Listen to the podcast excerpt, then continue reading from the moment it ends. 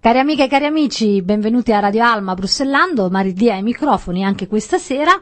E sono molto contenta perché abbiamo un ospite che ritorna molto volentieri a Brussellando, Isabella Borghese, che ha scritto un romanzo che ha avuto tantissimo successo, soprattutto in rete, dalla sua parte, che affronta un tema eh, non semplice, sicuramente eh, delicato che è quello del disturbo bipolare di cui parleremo eh, più tardi.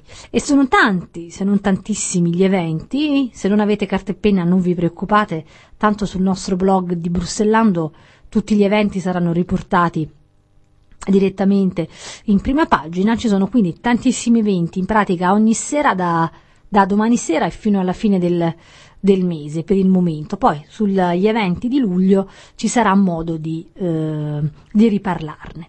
Io saluto Dani M in regia. Buona serata a tutti.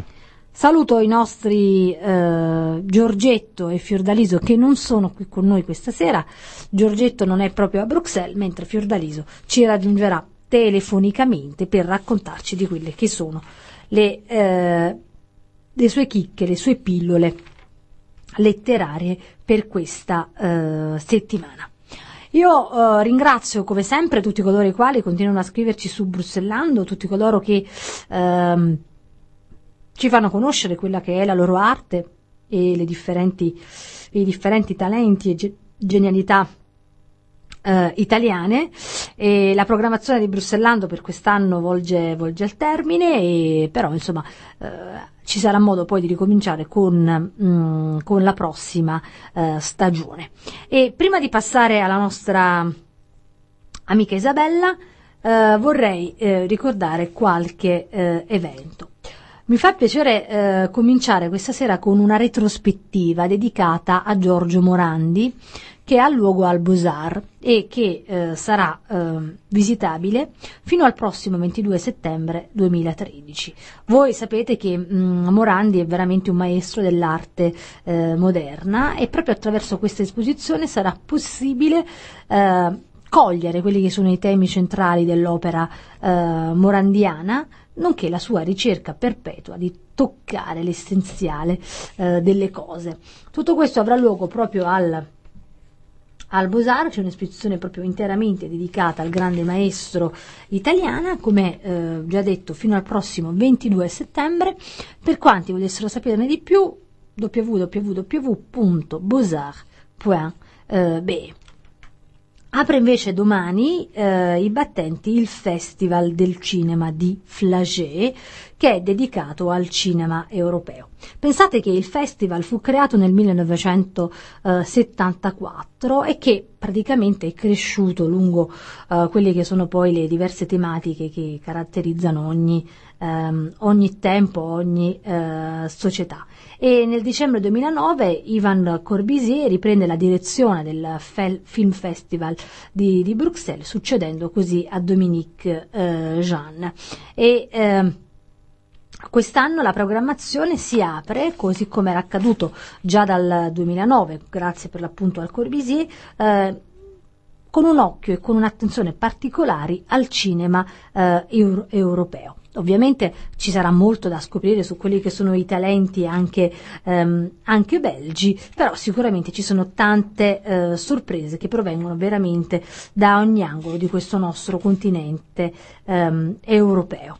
Ovviamente ci sono tanti eh, programmi dedicati anche eh, all'Italia, perché l'Italia, come sapete, comunque continua a produrre eh, film anche di un certo eh, spessore eh, culturale e ci sarà in particolare The Best Offer di Giuseppe Tornatore in eh, anteprima e nella competizione ufficiale proprio Miele di Valeria eh, Golino. Quindi un, quella della, della, della Valeria Golino è una coproduzione Italia-Francia che vale sicuramente eh, la pena di vedere. Ci sono anche le sedute speciali e l'Italia torna ancora protagonista con Andrea Segre con Io sono lì, che è la cosiddetta, ma è meglio nota come eh, Petite eh, Venice.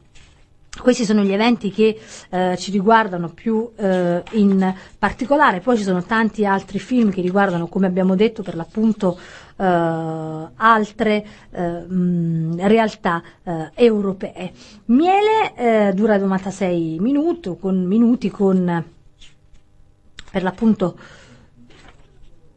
è una, una serata dedicata a, interamente all'Italia. Per quanti volessero saperne di più, quindi vi ricordiamo che eh, il tutto comincia proprio eh, venerdì 21, però siccome Dani M mi fa già segno, tra l'altro vi segnalo anche un nome fissi il 20 giugno che tanto successo ha avuto già al cinema mediterraneo e Le Cochon de, de Gaza che è un po' di qualche tempo, tra l'altro sono sedute en plein air e Tango Libero che vale veramente la pena vedere. Bene, io eh, mi fermo qui, ma eh, vi prometto che vi darò tutte le informazioni supplementari in merito al luogo del festival e agli orari che interessano in particolare la nostra comunità italiana e accolgo volentieri Isabella. Isabella. Ciao Marilena, un saluto a tutti. Benvenuta a Radio Alma, Brussellando. Ciao, grazie dell'invito. Eh, noi siamo sempre felici di poter ascoltare le tue storie. Tra l'altro questa rispetto all'ultima volta in cui ci eravamo sentiti è una storia completamente diversa. E parli per l'appunto del disturbo bipolare come avevo in, annunciato in apertura di trasmissione e mi viene proprio naturale chiederti come mai hai deciso di dedicare questo racconto di cui veramente mi, mi complimento perché è davvero molto molto bello come mai hai deciso di parlare di questo tema che non mi sembra essere tra i più noti o tra i più riconosciuti anche nella, nella comunità diciamo scientifica ma in, real- in, realtà io ho affrontato questo tema in, in, numerosi racconti che sono già stati pubblicati su internet eh, diversi anni fa. E è un tema che conosco personalmente perché ho avuto la possibilità tramite un'esperienza personale di entrare in diverse cliniche e quindi confrontarmi con situazioni eh, legate al bipolarismo e anche altre malattie mentali e, e, quindi a un certo punto avevo deciso di, di, dedicare a questo tema un respiro un po' più ampio e consegnarlo quindi a una dimensione del, del romanzo. E lo fai poi anche in un certo modo, perché tu descrivi gli effetti. Possiamo chiamarla malattia oppure non è stata riconosciuta come una malattia? Ma io ne parlo sempre come una patologia mentale perché di fatto, di fatto è una patologia mentale, la depressione bipolare, quindi eh, io ne parlo sempre in questi, in questi termini. Avevo, avevo, tentato in una prima versione del romanzo di, di scriverlo in terza persona e poi però nella rilettura mi era sembrato che, che mettesse troppo distacco con, con, il lettore e quindi poi l'ho riscritto nelle, nelle due seconde stesure a seguire, l'ho, rifatte appunto lavorando sulla prima persona.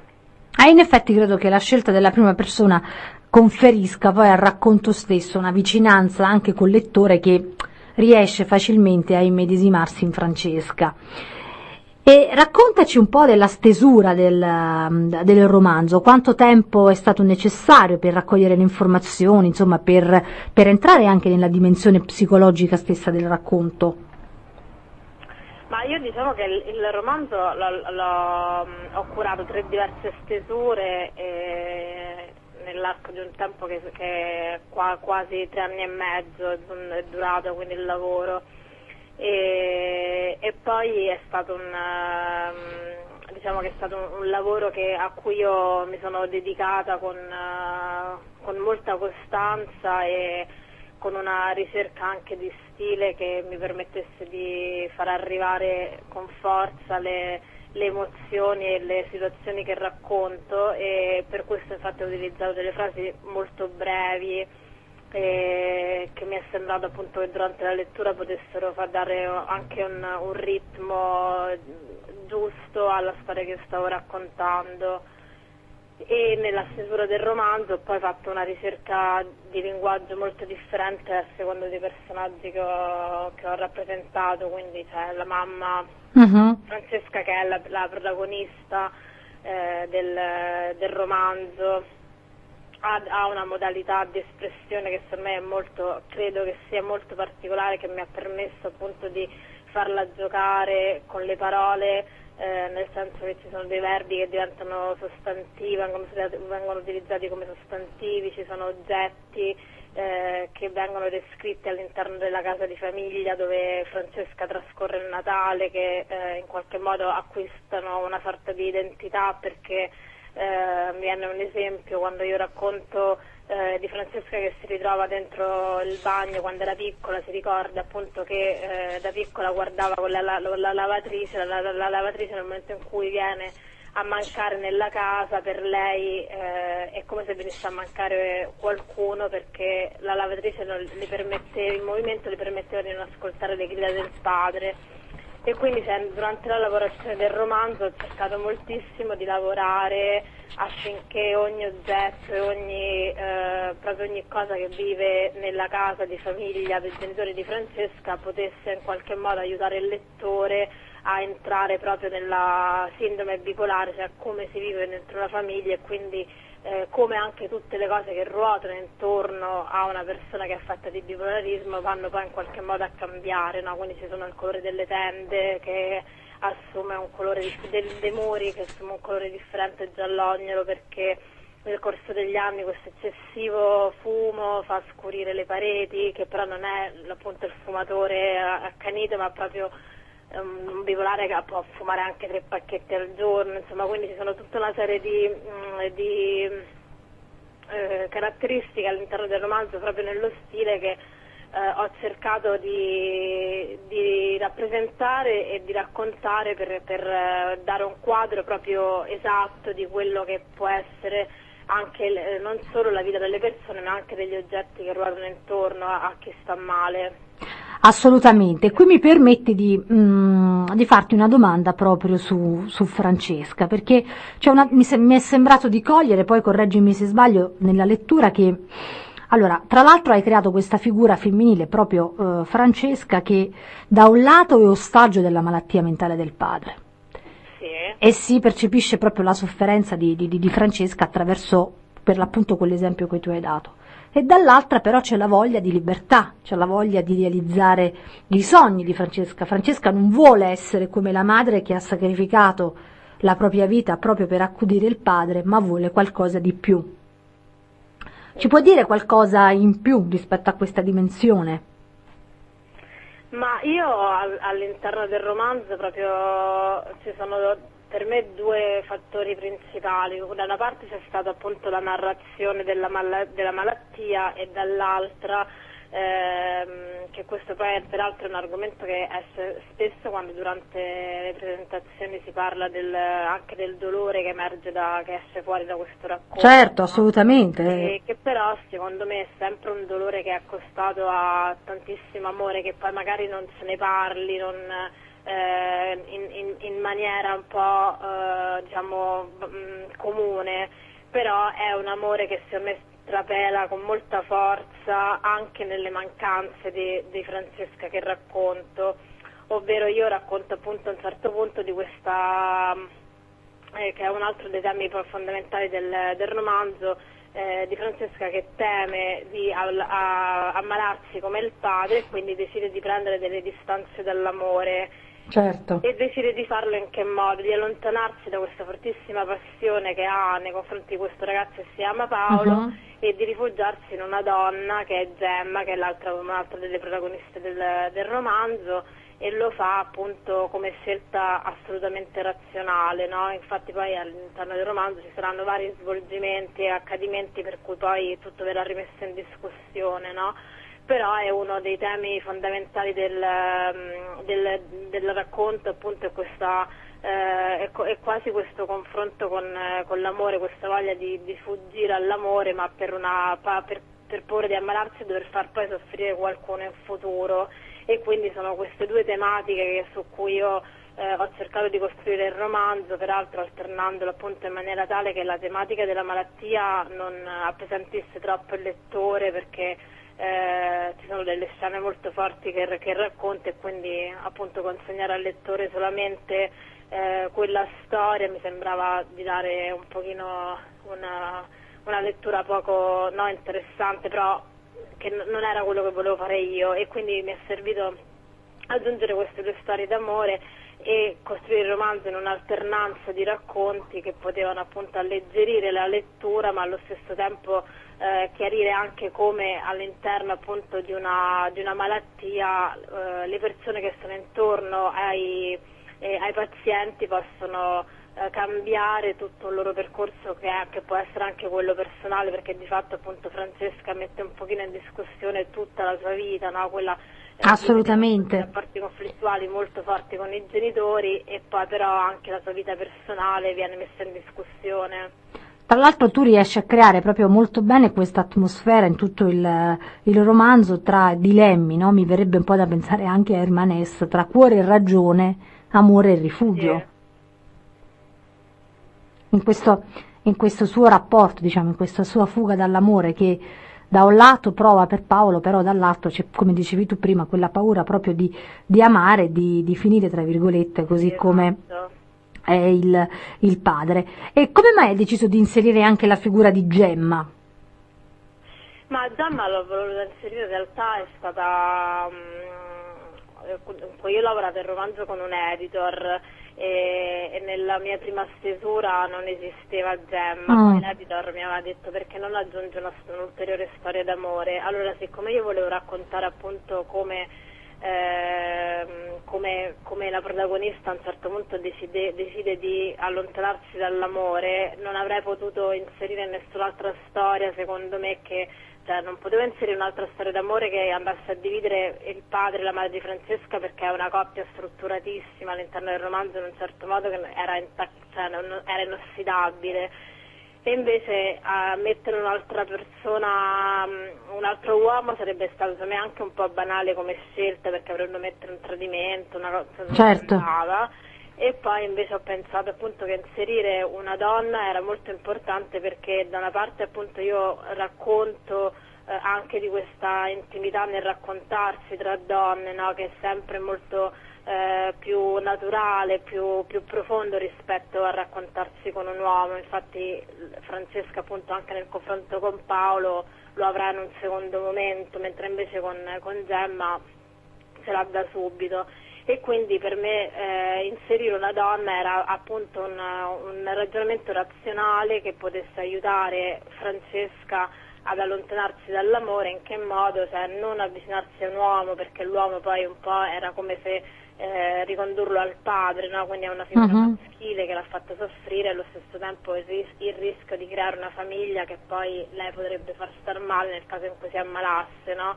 E quindi certo. le, le, proprio l'inserimento di Gemma per me è stato fondamentale in tutto questo, eh, in questo racconto di questo amore da cui lei si vuole proprio allontanare. Poi infatti ne, ne parlo come un rifugio e come un amore razionale perché poi si troverà a fare i conti con, uh, la, con, una scelta del cuore e della ragione e ci sarà tutta un'evoluzione poi differente, ma insomma era perfetta secondo me l'introduzione di Gemma per il mio racconto. Mm.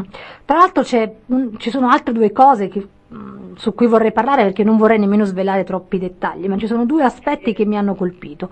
Una è la brevità temporale in cui accade il racconto, perché accade praticamente sì. su due giorni.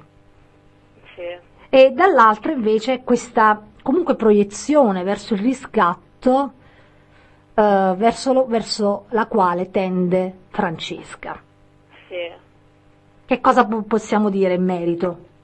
Ma io ho scelto, mm, non è stato un caso che ho scelto di eh, racchiudere il romanzo in questa cornice del Natale, un po' l'ho fatto perché il Natale eh, sembra sempre che debbano essere, no, sono due giorni molto particolari, quindi eh, per me eh, era una cornice perfetta per raccontare un pochino questa storia perché poi di fatto Francesca eh, vive da sola uh-huh. va dai genitori solamente il giorno di Natale e quindi all'interno di questa giornata molto particolare lei riesce a eh, trascorrere un'intera giornata, cosa che non fa mai con tutta la famiglia e, e, nell'arco di quella giornata, appunto, di cui, perché poi diventano due giorni, un giorno e una notte, lei ricorda tutta la storia e i, i momenti più importanti della storia che l'ha, l'ha, legata al padre e alla madre, quindi eh, la scelta del Natale è stata proprio perché sono due giorni molto particolari e, e, e mi, sembrava, mi, sembrava, anche a livello letterario una scelta ben, ben precisa da fare per raccontare questa, questa storia di, di, una famiglia, perché poi di fatto è anche la storia di una famiglia.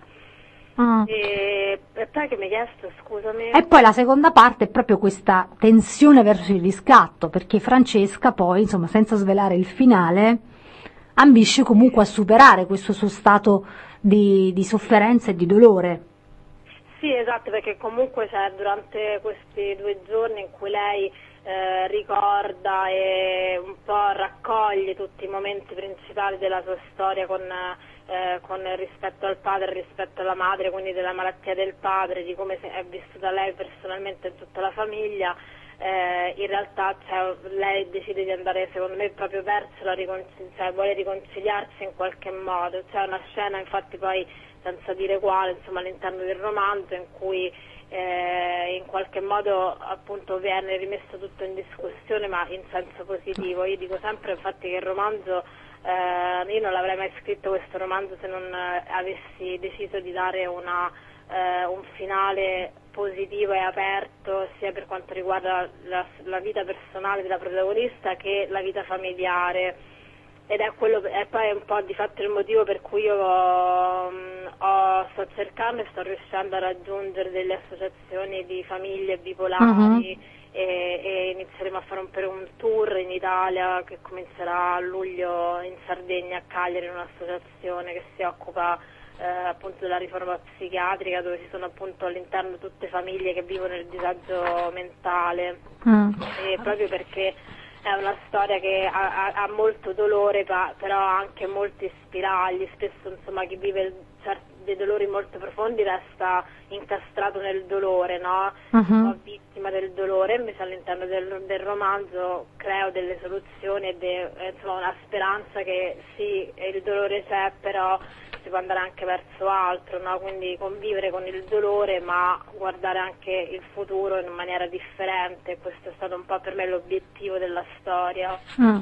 E a proposito, quindi ora tu inizierai questo lavoro proprio diciamo direttamente con le associazioni interessate a questo sì. problema. Eh, so che è difficile e che probabilmente non si possono dare consigli, ma sulla base di questa tua esperienza, sulla base delle storie che ti sono state raccontate e delle riflessioni che tu hai affrontato nel romanzo stesso, che cosa ti sentiresti di dire a quelle famiglie che si trovano a, a convivere con questo malessere quotidianamente?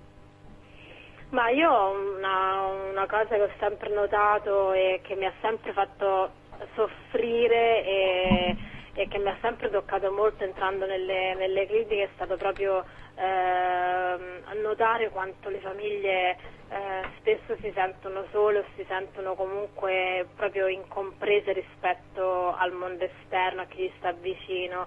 E mi ha sempre colpito questa anche eh, quasi eh, questo lasciarsi totalmente devastare dal dolore senza pensare che ci possa essere una, una risoluzione o comunque la possibilità di vivere anche altro.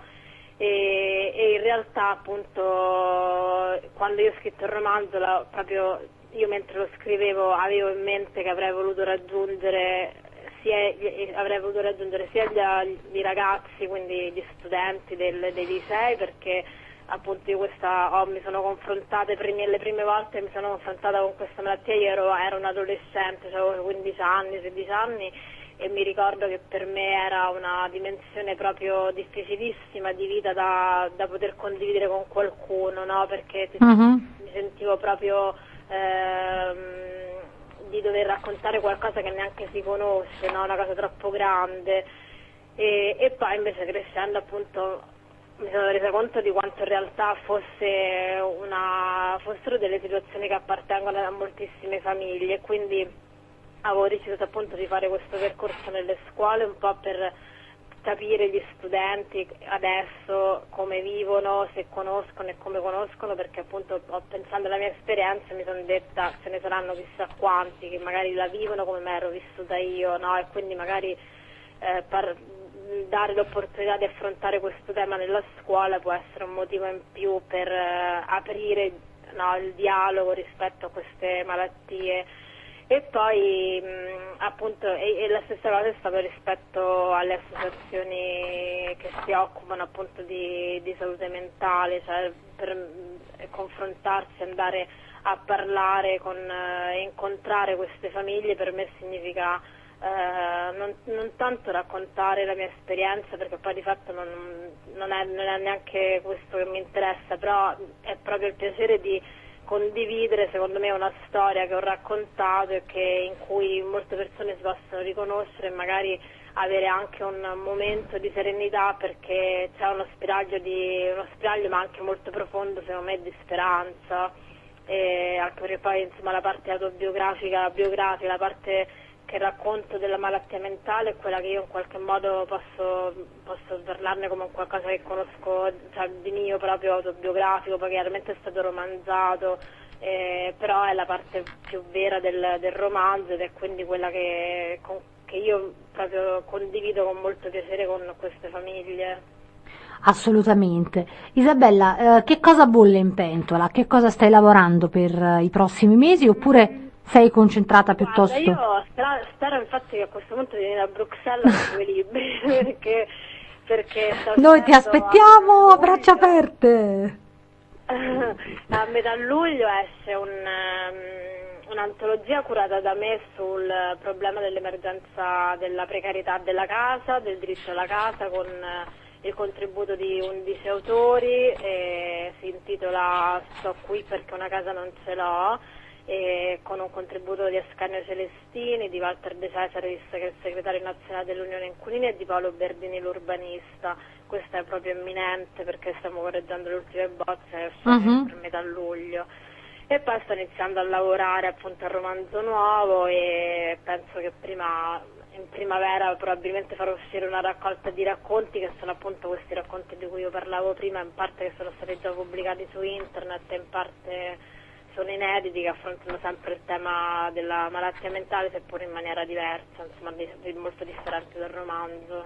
Isabella, allora vorresti approfittare dei nostri microfoni per indirizzare un saluto, un messaggio ai nostri amici all'ascolto? Ah sì, allora io voglio salutare tantissimo Viola Libri, eh, e Jacopo e eh, gli ascoltatori e spero che mi leggerà qualcuno a Bruxelles a questo punto prima di venire perché so che i miei libri stanno già lì in libreria. Quindi... Ti posso dire che più di qualcuno ha già acquistato il tuo libro perché ti aspettavamo eh, ieri eh, sera, quindi no. ho già avuto vari feedback. Bene, bene, ok. Isabella, noi ti auguriamo veramente tutto il meglio. Grazie. E, Spero di vedervi presto. E, e, noi pure veramente speriamo di, di accoglierti quanto prima a Bruxelles. Va benissimo, grazie. A presto. Un saluto a tutti, ciao. Ciao. ciao. Eccoci nuovamente qui, cari amiche e cari amici. Ci eravamo lasciati prima della, dell'intervista di Isabella Borghese, autrice de, uh, dalla sua parte, con il Festival del Film di Bruxelles, che avrà luogo proprio a Place Flagey tra il 19 e il 26 giugno. Abbiamo detto che ci sono Uh, vari film italiani proprio uh, che saranno rappresentati um, sabato 22 giugno. Iniziamo alle 18.30 con The Best Offer allo studio 1. Proseguiamo poi con Miele alle 19 e si conclude la serata, questo evening italiano, con Ali Blue Eyes, quindi insomma ce n'è veramente eh, per tutti i gusti. Volevo anche segnalarvi però un film che eh, io ancora non ho visto ma che veramente mi rammarico di non averlo ancora visto, che è un nom du fils, che invece sarà trasmesso in open air giovedì 20 giugno alle 22.30 e vi incoraggio caldamente a uh, guardarlo semplicemente perché è stato uno dei film più mh, apprezzati ed amati proprio durante il Festival del Cinema uh, Mediterraneo. Quindi è vero che c'è molta Italia uh, proprio sabato, però insomma nei, nei, giorni prima ci sono anche altri film che meritano di essere um, Qu- quanto costa? Bene, beh sì, Daniele, ma hai ragione, quanto costa? Allora, il biglietto eh, normale per, una tarif, per, un, per un film è di 7,50 euro. Chi lo acquista invece eh, online paga un euro di eh, spese amministrative. Costa invece 6,50 euro eh, per tutti coloro i quali hanno meno di 26 anni e coloro i quali hanno più di 60 anni oppure eh, soffrono ahimè di un handicap o sono invece alla ricerca di un impiego. Tuttavia però c'è anche un pass a 25 euro per 5 film che non è nominativo e non vale però né per la serata di apertura né per la serata di chiusura, invece le sedute en plein air, di cui pure abbiamo parlato, hanno un ingresso gratuito. Vi ricordo anche che nell'ambito del Film Festival c'è anche la festa della musica che avrà luogo il 21 giugno, quindi veramente ce n'è... Mm, di tutti, eh, per tutti e per tutti eh, i gusti. Daniele, ti lascio la parola tra un secondo. Volevo anche ricordarvi un altro film che pure, di cui pure ho letto cose veramente egregie, che è Tango Libere, che è ambientato in Argentina e invece sarà in open air, quindi gratuitamente alle 22.30 venerdì 21 giugno. Quindi se non avete impegni questo weekend, insomma, attraverso il cinema e soprattutto se non piove, come speriamo che non piova, anche se non sono molto ottimista in merito, quindi partecipate al Brussels Film Festival tra il 19 e il 26 giugno 2013, dedicato per l'appunto al cinema eh, europeo. Sì, volevo ricordare che appunto le proiezioni avranno luogo ai, ai studios di Place Flagey eh, e l'open air sarà appunto nella piazzetta eh, antigua eh, al agli studios a Place Flagey. Però sempre cinema e sempre Italia, il Beaux-Arts lancia una rassegna eh, su Michelangelo Antonioni, il maestro del cinema moderno, in cooperazione eh, con la Cineteca di Bologna, la Regione Emilia-Romagna e eh, tanti altri attori, eh, tra cui le Suar, le Vif, eccetera. Eh, dal 22 giugno, quindi tra pochissimo, fino all'8 settembre al Palazzo delle Belle Arti. Quindi eh, in collaborazione con il, con il Cinematech, per cui sempre cinema, sempre Italia e siamo molto felici, Brussellando sarà presente a tutti, tutti questi eventi. E il festival, vi ricordiamo che il festival del film di Bruxelles eh, sarà eh, seguito da Brussellando anche su Twitter, eh, sul nostro account a cui appunto vi invitiamo a iscrivervi eh, radioalma.eu slash brussellando il nostro blog e twitter.com slash brussellando il nostro account Twitter.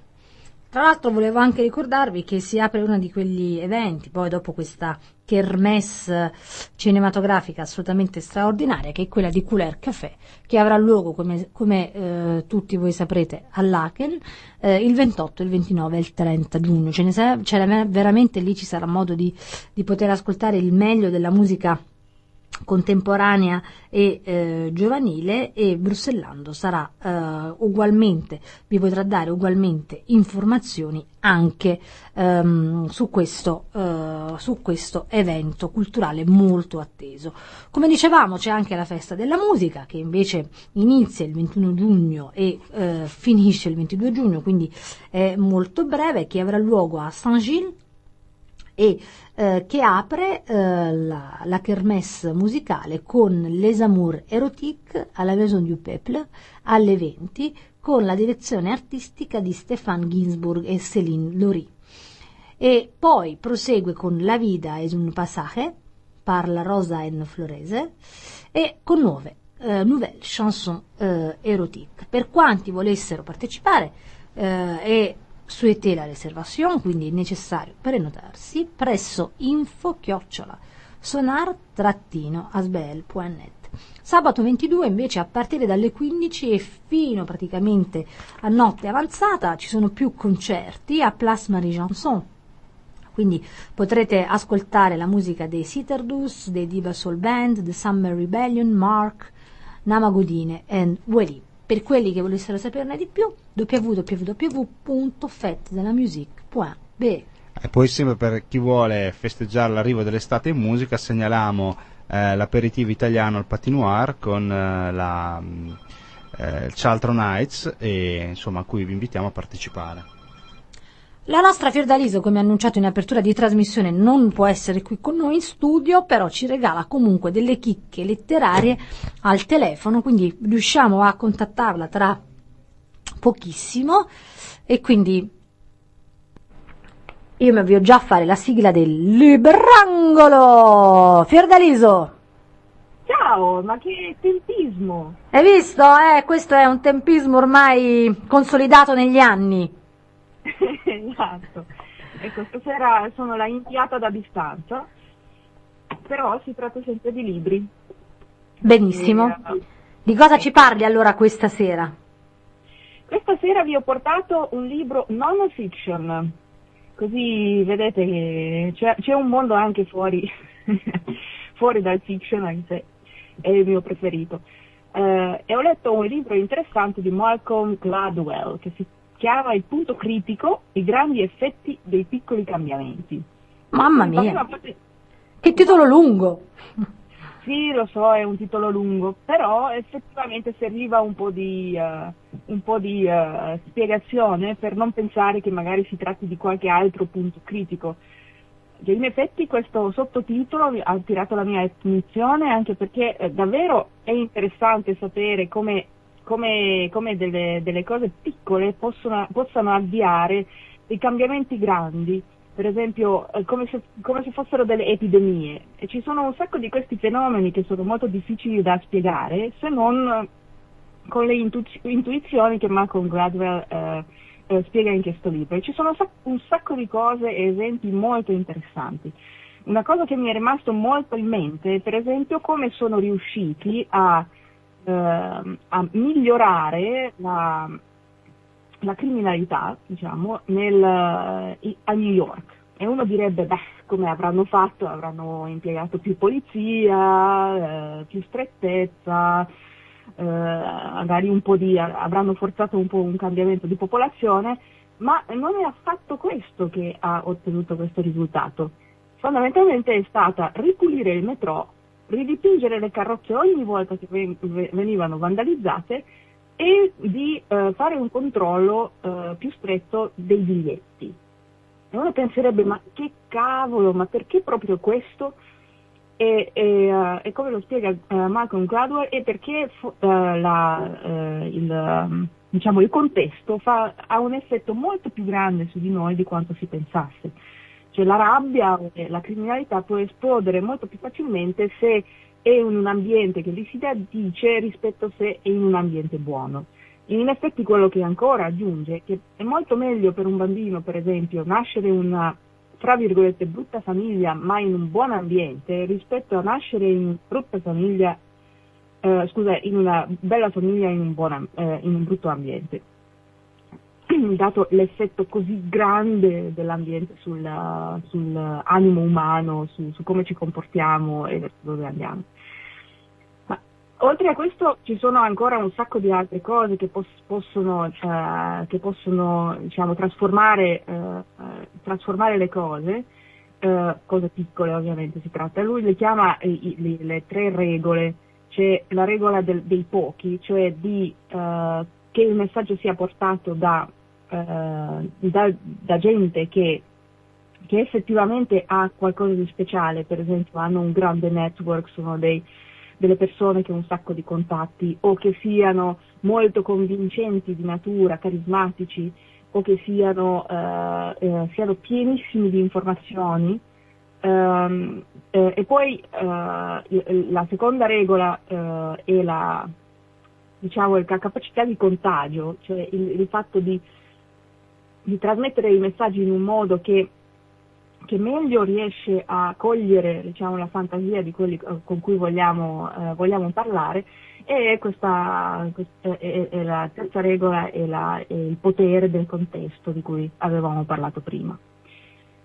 Eh, ve lo raccomando vivamente questo libro perché davvero è pieno di, uh, di esempi non molto intuitivi, uh, cioè per esempio che uh, il fatto che eh, il film educativo per i bambini più di successo eh, era stato quello che è stato ripetuto cinque volte la stessa puntata, tenendo conto del fatto che i bambini sono, eh, sono interessati alla ripetizione, anzi ne hanno bisogno per capire bene e quindi si sentono molto meglio con, una, eh, con, un, con un tale programma. O, eh, o anche il fatto che, eh, di, di, quanto sia importante considerare quali sono le cause di certi fenomeni, per esempio del fumo fra i giovani, per poter veramente fare qualcosa, cioè invece di semplici divieti che alla fine non, non portano a tanti risultati, bisogna capire bene bene perché uno fuma e di cominciare da là, diciamo, il lavoro di, il lavoro di cambiamento. Quindi un, un, libro pieno di interessanti idee, eh, sia a livello, diciamo, eh, come comunicare eh, anche, anche nel, nell'ambiente commerciale, ma anche nell'ambiente pubblico, direi.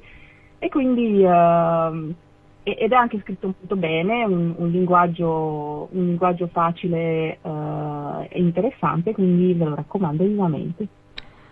Benissimo, Fiordaliso, ti ringraziamo per questi suggerimenti di lettura e speriamo di, di rivedervi martedì prossimo. Assolutamente ci saremo. Buona serata. Buona serata, grazie. A prestissimo. Sì, l'andamento lento di Tullio D'Episcopo che abbiamo ammirato in concerto con Pino Daniele lo scorso 8 giugno a Bruxelles ha rallegrato questi minuti finali di Bruxellando. È vero che sono minuti finali, però ci sono ancora vari eventi di cui volevo parlarvi. Il primo è dedicato al Teatro Reale de, de Thon, che è una delle dinastie più importanti qui eh, a Bruxelles, che ormai perpetua da anni quella che è la tradizione popolare, cioè del dialetto brussellese che si parla proprio eh, a Bruxelles. Sicuramente non è un'impresa facile, sicuramente non è eh, per tutti, però credo che sia un'esperienza estremamente ehm, interessante. Il teatro de Thon è un tesoro che praticamente appartiene non solo ai belgi, ma ormai a tutti coloro i quali l'hanno eh, scoperto, che eh, offre durante tutto l'anno un vasto repertorio che va dall'opera a quella delle eh, marionette, passando anche per Dr. Jekyll e Mr. Hyde. E Nicolas Gell, che immaginate ormai è l'ottavo di questa dinastia, ehm, che risale per l'appunto al 1830, eh, sarebbe eh, ovviamente anche eh, ben lieto probabilmente di lasciare un'intervista qui mh, mm, a Bruxellando.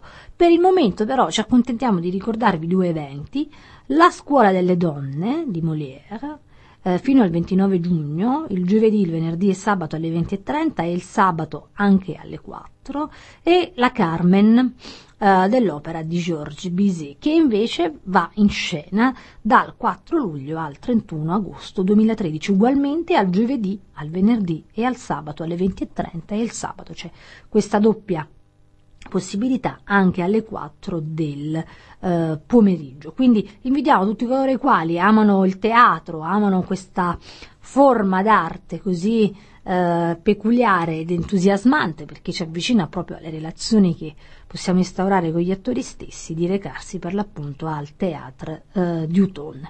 E invece ora cambiamo città perché Bruxellando, sapete, ama anche esplorare. Bruxellando non si ferma nei confini eh, bruxellesi, sapete che abbiamo questa radice italiana che ci appartiene. La settimana scorsa siamo stati ospiti di un evento molto bello che è stato quello organizzato dalla provincia di Siena, la scoperta dei pici eh, senesi e quindi mh, mm, siamo belletti di raccontarvi di un po' di eventi che avranno luogo, in luogo ehm, in provincia di Siena nel luglio 2013. Ovviamente lo sapete già tutti, ma insomma fa bene anche ricordarlo che c'è il palio dedicato alla Madonna di Provenzano che avrà luogo il, proprio il prossimo 2 luglio, quindi martedì 2 luglio ed è questo uno delle, degli eventi più attesi durante tutto, eh, tutto l'anno. E pensate, le, le, l'estrazione è già avvenuta, perché è avvenuta qualche giorno fa, col quale poi vengono attribuite tutta una serie di, di cose necessarie proprio eh, allo svolgimento del palio, cioè il cavallo, eh, che praticamente eh, viene selezionato affinché possano esserci quelli fisicamente più ehm, eh, idonei. E il palio si svolge per l'appunto eh, il 2 luglio, il primo, perché poi ce n'è un altro che si replica il 16 agosto e questi sono sicuramente tra i due eventi più attesi eh, della stagione. Però nello stesso periodo, nel periodo che va dal 9 luglio al 18 luglio, c'è la settimana musicale senese, che è praticamente eh, la settimana o comunque l'edizione organizzata dall'Accademia Musicale Chigiana eh, che è stata fondata nel 1939 proprio per la riscoperta e il rilancio della musica barocca e si è poi modificata nel corso dei decenni. Luoghi prestigiosi della settimana sono il Teatro dei Rinnovati, la Chiesa di Sant'Agostino e il Teatro dei Rozzi, per l'appunto a Siena. Poi abbiamo Siena e Stars, che praticamente vede protagonisti Mario Bondi, Pino Daniele, di cui parlavamo proprio um, poc'anzi, e tanti altri eventi che avranno luogo proprio in Piazza Duomo con uno spettacolo di qualità e questo dal 10 al 2 agosto 2013. Salutiamo il nostro amico Stefano Baldi perché a, Siena ci sarà anche il Siena Jazz, siamo alla 43esima edizione dei corsi internazionali di perf- perfezionamento, quindi un'attività didattica di altissimo livello, seminari estivi tenuti da maestri di fama internazionale, concerti all'Enoteca Italiana nella Fortezza Medicea, jam session incontrata. Quindi dal 24 luglio al 7 agosto, per quanti ancora non avessero deciso le proprie vacanze, per quanti amino proprio il jazz, allora vi invitiamo calorosamente a visitare queste terre eh, di Siena. Volevo ricordarvi poi ancora un altro evento che è il Treno Natura 2013.